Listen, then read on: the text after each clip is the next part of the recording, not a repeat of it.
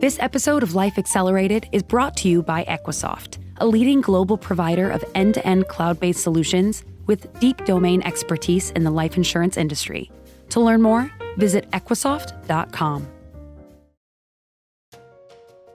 The overall digital transformation, it's about laying a modern foundation for our operations, empowering our employees and customers, and positioning ourselves for sustainable growth and improved competitiveness in the market.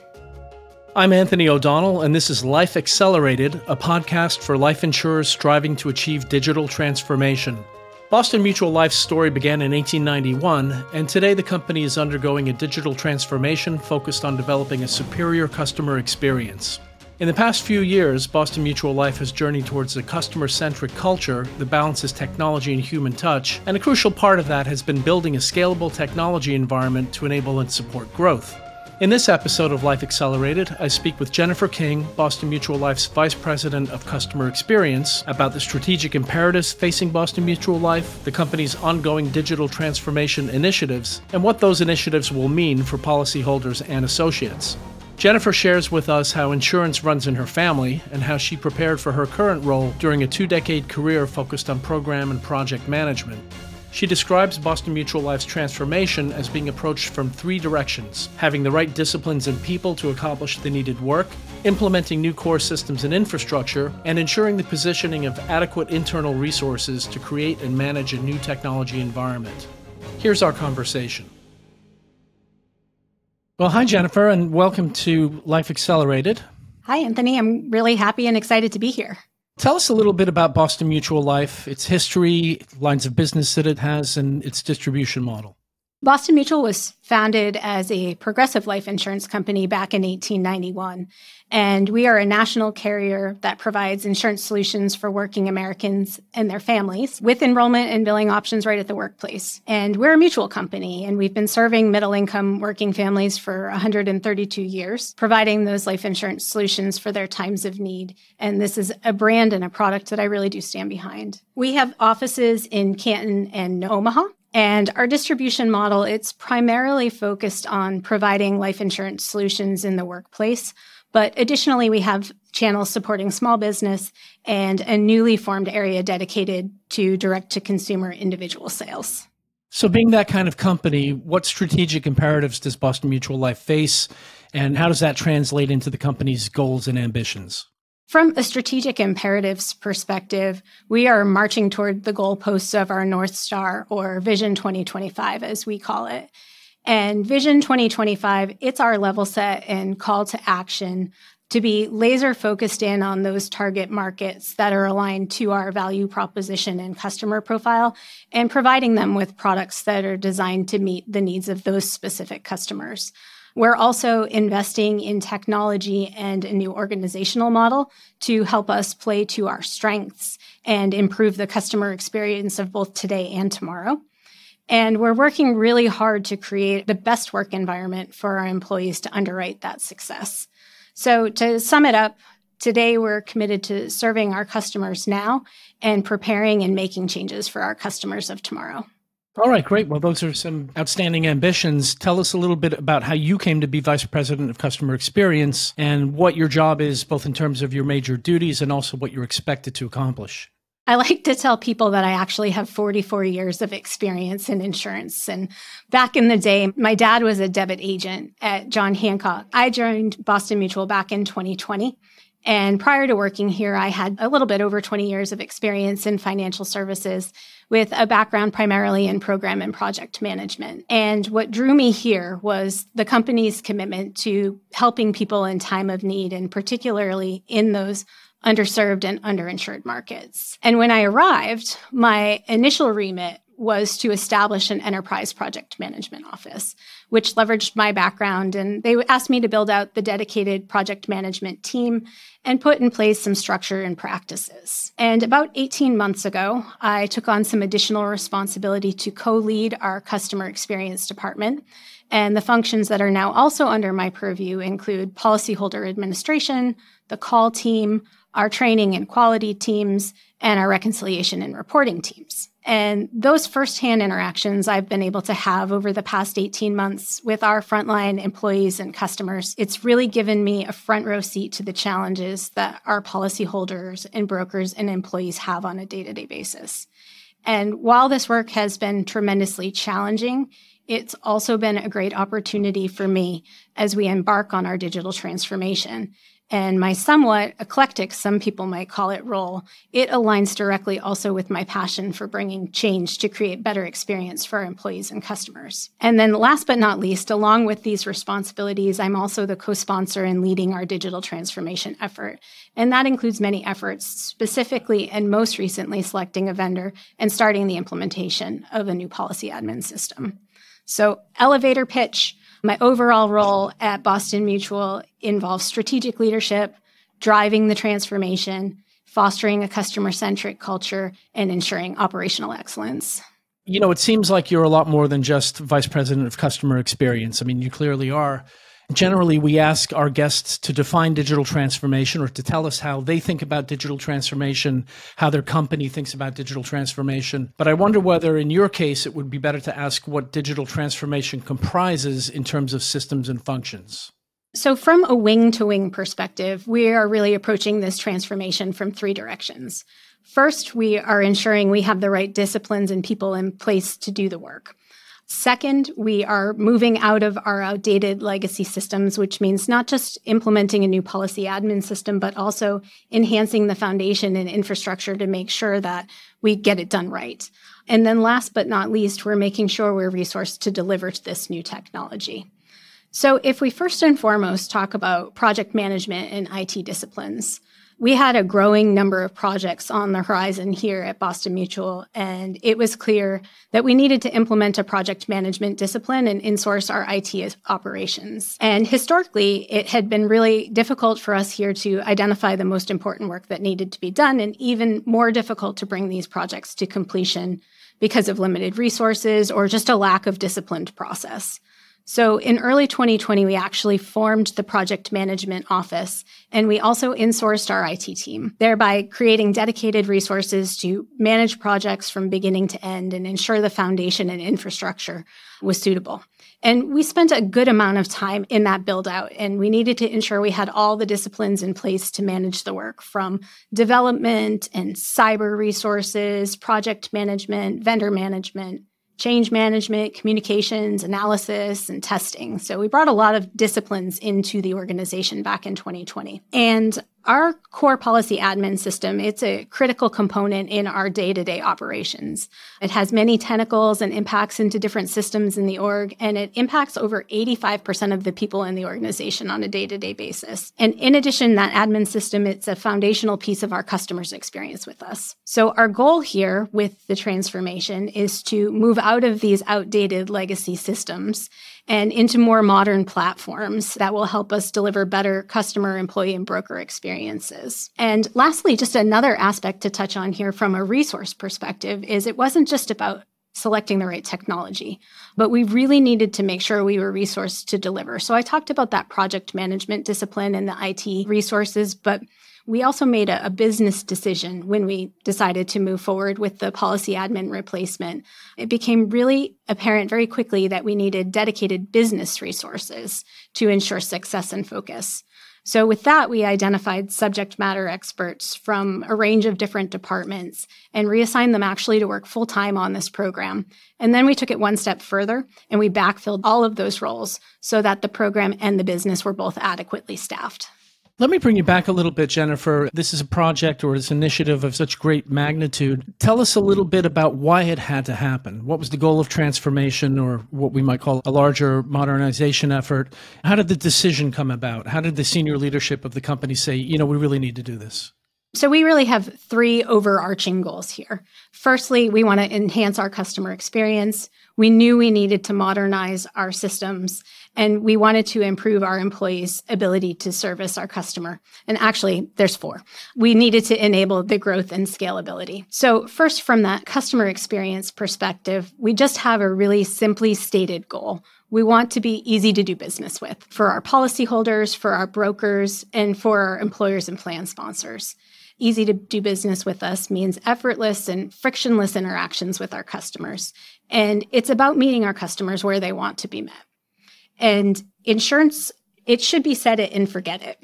And once our customers have enrolled and set up their billing, the insurance should really be out of sight and out of mind.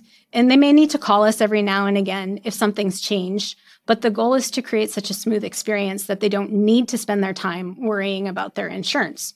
However, when our customers do need us, we are really hyper focused on providing them with options and letting them choose how and when they want to do business with us. And if they prefer to go online and self serve in a portal, they're going to have that option. Or if they prefer to pick up the phone and call and talk to somebody, they're going to be able to do that too. In terms of modernizing our systems, we are really aiming to update our technology and platforms. So, this includes the underlying infrastructure, cybersecurity, and technology foundations, in addition to the policy admin system. And we're not really unlike many other carriers out there, and our industry tends to have some older systems, but we do realize that modernizing our systems that's absolutely crucial to aligning with evolving customer needs and industry standards. In terms of improving our employees' ability to serve the customers, we look at this through the lens of deploying technology to the process so that we can deploy our people to the customer. And we can make what's currently in today's world complex and cumbersome simple. And this, therefore, will enable our employees to focus more on customer care and really less on navigating complex legacy systems and wondering and worrying if the changes were made. So, when I took the role in customer experience about 18 months ago, I heard an anecdote pretty early on that some of our employees on the call team would actually need to log into eight to 10 systems on a daily basis before they could even take their first call. And if you think about that, we need to train these employees on insurance. We need to teach them how to navigate all of these legacy platforms. And it's frustrating. And it's frustrating for our employees. And it can also be frustrating to our customers because servicing them just takes longer than we want to. And then lastly, enabling growth and scalability. Part of our goals as a business, we're really aimed at scaling our business more efficiently to support aspirations for growing sales and gaining market share. And having updated systems is absolutely essential to our ability to effectively scale and support these objectives. So, if I were to sum it up, the overall digital transformation, it's about laying a modern foundation for our operations, empowering our employees and customers, and positioning ourselves for sustainable growth and improved competitiveness in the market. Now, it seems like we could use a word here about the decision to insource versus outsource, because choosing to insource, if we just hear that word, seems a little bit against the trend. Carriers are more likely to buy versus build. They're more likely to have systems hosted by partners. They're likely to have a mix of skills that includes less program and more vendor management. The feeling I'm getting here is that you're not really going against the trend. How would you comment? I wouldn't say we're going against the trend. We have a philosophy here that we are insourcing what is core to who we are and where we're going. And so looking at the horizon and all of the big goals that we had to accomplish, having an insourced IT and project management function, it just seemed natural, right? That was core to what we were going to be doing over the next set of years. And it was really critically important for us to have those people here in house to be able to execute. In other words, you're redesigning your internal capabilities in order to have control over the stuff that's going to give you competitive differentiation. You got it. Yeah. Okay, let's talk about the stages of the core system work since that's so vital to the overall transformation. And maybe you can tell us the status of the initiative. Our core system work, it has two main tracks. The first track was about selecting the right partner and platform and getting that platform ready for our organization. And then the second track is about getting our organization ready for the new platform. So looking back at the stages of actually selecting a new core system, we kind of make the comparison to dating. So, first, we went out into the dating world and we leaned pretty heavily on some industry research to guide us. And we became acquaintances and played the field, if you will, with about 30 vendors that play in the space. We did some initial vetting, we reviewed the industry research, and we were able to narrow that down to about 10 vendors that we thought would be a good fit for us. We moved into a more formalized RFP structure at that point in time and learned a little bit more about the different vendors and what they could offer and how they might fit into our business model and in our culture. And then, after many months of conversation and analysis, we picked a vendor that was right for us And both from a business platform perspective and culture perspective. Keeping with the dating analogy, we popped the question and we got married, AKA, we signed the contract and decided to move forward with the implementation. And once we had that contract signed and we decided to move forward, we made plans to have a baby. And that's where we are right now. We've spent the last few months nurturing and growing our baby together with our vendor. And we all know having a baby and raising children, it takes a lot of work and time. And we know this is going to be a long term commitment that we have with this vendor. So, selecting that right partner from both the capabilities and culture fit, it was just essential. And we are just about 18 months in and very confident in our decision that we've selected the right partner. So that's the first track of work. The second track of work is about getting our organization and our people ready for that new platform. And we've had some key initiatives that started off this year to get our people ready for that new platform, whereby we've been evolving our service model. And really, the key initiative here is beginning the transition from a customer service focused team to a customer care driven team. And we really feel strongly that service is one of our differentiators. And through this shift that we're making to customer care, we're confident in an even better customer journey. So, in practice, what am I talking about? Well, we're aligning our teams and our processes to the customer journey. And we're asking our employees to be hyper focused and obsess on those paths our customers are taking and placing that customer lens on everything we do to ensure that even before we implement the technology, we are providing as frictionless and a human touch experience as we can. And so, as far as the current state of the platform, we are approaching transformation here using an agile approach. And we've broken the implementation into phases. And the very first phase is planned for delivery in the second half of 2024. Jennifer, maybe you could elaborate on the broader landscape of the other initiatives that the core system replacement sets the stage for, not merely with regard to implementing technology, but also re engineering processes and being creative about customer and agent service. You've suggested some of that already, but what does your roadmap look like? So, our president, CEO, and chairman, Paul Quaranto, he has set the vision for us to really dream big. And we have big dreams to grow sales, gain market share, provide that high quality human touch experience that I'm talking about, and best supporting our employees to deliver that.